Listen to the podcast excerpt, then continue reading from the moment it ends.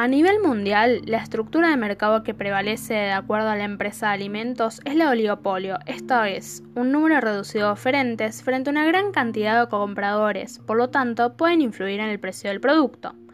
Esto lo ejemplificamos con el informe de Oxfam, el cual establece que en un mundo con 7.000 millones de consumidores de alimentos y 1.500 millones de productores, menos de 500 empresas controlan el 70% de la oferta de alimentos. Aunque la gran cantidad de productos disponibles puede hacer pensar que los consumidores tienen muchas opciones, lo cierto es que la mayoría de esas latas, cajas y botellas las producen unas pocas empresas, como por ejemplo PepsiCo, Coca-Cola, Nestlé, entre otras. Por lo tanto, ante la multiplicidad de productos con diferentes nombres, envases y envoltorios, lo que se esconde detrás son unas pocas empresas que concentran en sus manos el poder de incidir fuertemente en el mercado, impidiendo un fácil acceso al mismo de otras empresas. Esto se debe a que si ponemos como ejemplo Coca-Cola, una empresa local como lo es Manaus nunca llegará a tener el mismo nivel que la primera ni la misma extensión o capacidad, solo logrará un mínimo de participación en el mercado de alimentos insignificante comparado con estas empresas. Como resultado, los pequeños agricultores tienen cada vez menos poder.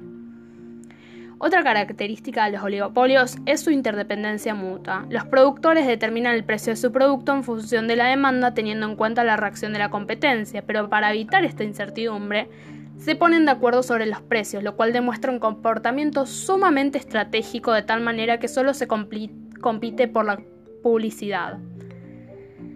Los objetivos que persiguen las empresas de acuerdo a Polman, director ejecutivo de Unilever, tendrán que adaptarse al presente, tomar conciencia de las consecuencias negativas producto de su labor, lo cual agudiza problemáticas mundiales como el cambio climático, el incremento de la competencia por agua potable, el peligro de la gran cantidad de agricultores abandonando el rubro, entre otros.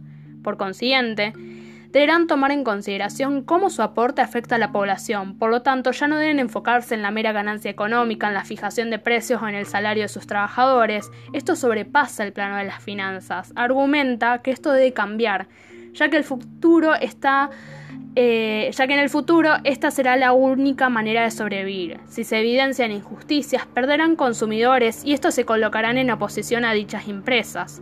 De lo contrario, advierte que no habrá un futuro próspero al cual aspirar. El futuro debe ser uno sostenible y más justo, producto del apoyo de los productores. Es necesaria una mayor responsabilidad social. El informe expresa que estos cambios, tanto de las tecnologías sociales como del comportamiento de los consumidores, implican que las empresas son cada vez más vulnerables a la opinión de quienes compran sus productos y por eso deben responder a la presión de los consumidores con mayor rapidez que nunca.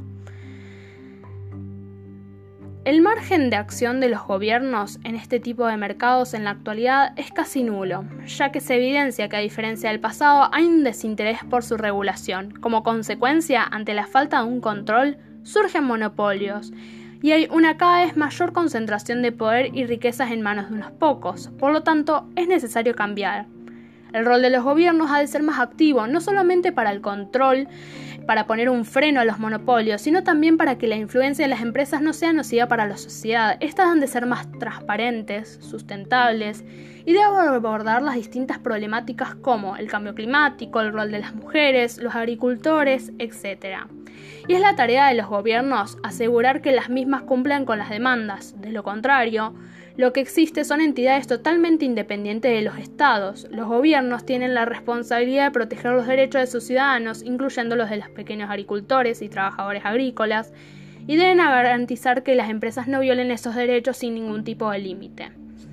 En conclusión, el sistema actual alimentario no está funcionando correctamente, por lo tanto, es una tarea conjunta por parte de las autoridades gubernamentales, los productores y los consumidores de revertir esta tendencia negativa para poder lograr un plan sostenible que beneficie a todos para así poder preservar nuestro mundo y futuro.